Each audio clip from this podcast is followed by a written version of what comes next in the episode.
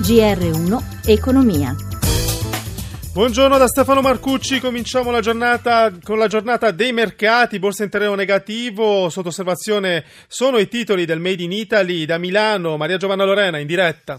Sì, una seduta debole per le borse europee dopo i rialzi di ieri e dopo il meno 0,8% di Tokyo questa mattina. Londra cede lo 0,49%, è il più debole listino in questo momento. Parigi meno 0,30%, Francoforte meno 0,07%, un leggero calo per Milano, meno 0,15% eh, l'indice principale. Per quanto riguarda eh, il listino di Piazza Affari, eh, il lieve ribasso è giustificato eh, da alcuni titoli che, sono, che attirano comunque eh, l'attenzione degli investitori investitori, il denaro eh, degli investitori, Banca Generale più 0,9, Buzzi più 0,8%, Azimut più 0,7 e poi Campari e Post che guadagnano circa mezzo punto percentuale, listino invece appesantito da Unipol meno 1,18, Mediobanca meno 1%, A2A meno 0,9, Leonardo Finmeccanica meno 0,8%. Tra i titoli minori ancora in ribasso Piaggio finito nel mirino di possibili dazi sulla Vespa da parte dell'amministrazione americana, perde lo 0,3% dopo che ieri aveva aveva ceduto mezzo punto percentuale.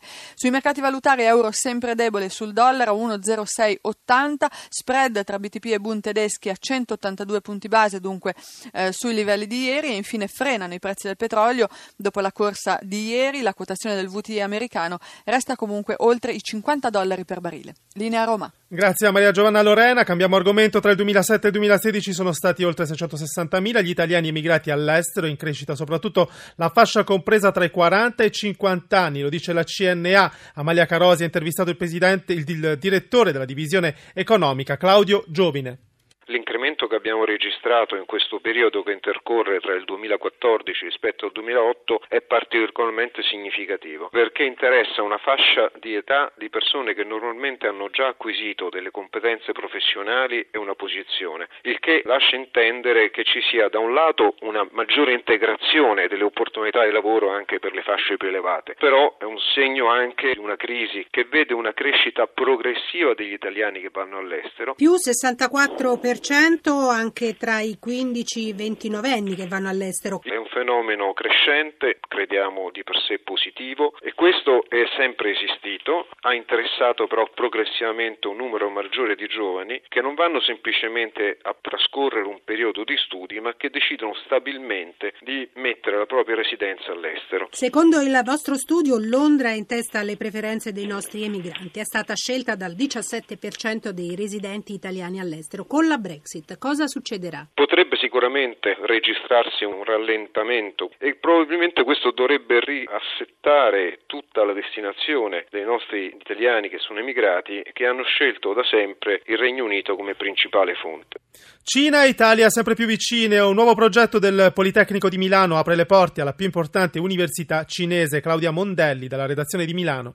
Al Politecnico di Milano si parlerà anche cinese. Sta infatti per nascere un polo territoriale con la più importante università, la Tsinghua di Pechino, operativo dal prossimo anno. Nel polo, 20.000 metri quadrati ospitato alla Bovisa, ci saranno imprese cinesi e italiane. Verrà costituita anche una rete di incubatori con il PoliHub, il più importante incubatore cinese. Dunque, non solo il calcio. I cinesi dell'Italia apprezzano anche le nostre capacità industriali e il nostro stile di vita. E la Cina è un paese che si sta evolvendo con una crescita interna e un grande sviluppo tecnologico. Investire per gli italiani in Cina e per i cinesi in Italia è dunque un'opportunità da cogliere, come conferma Xu Xintao Deloitte Cina. China la Cina vede l'Italia in modo molto positivo, soprattutto per l'alta qualità dei prodotti, per eccellenze della meccanica strumentale, per quelli della fascia lusso e nella moda.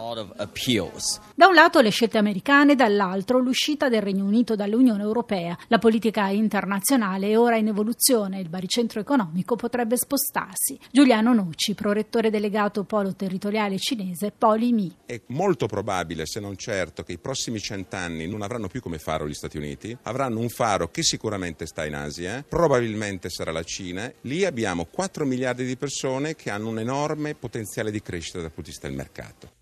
Noi ci fermiamo qui, grazie a Cristina Pini per la collaborazione, Antonello Piergentini in regia, adesso c'è Eta Beta da Stefano Marcucci, buon proseguimento su Radio 1.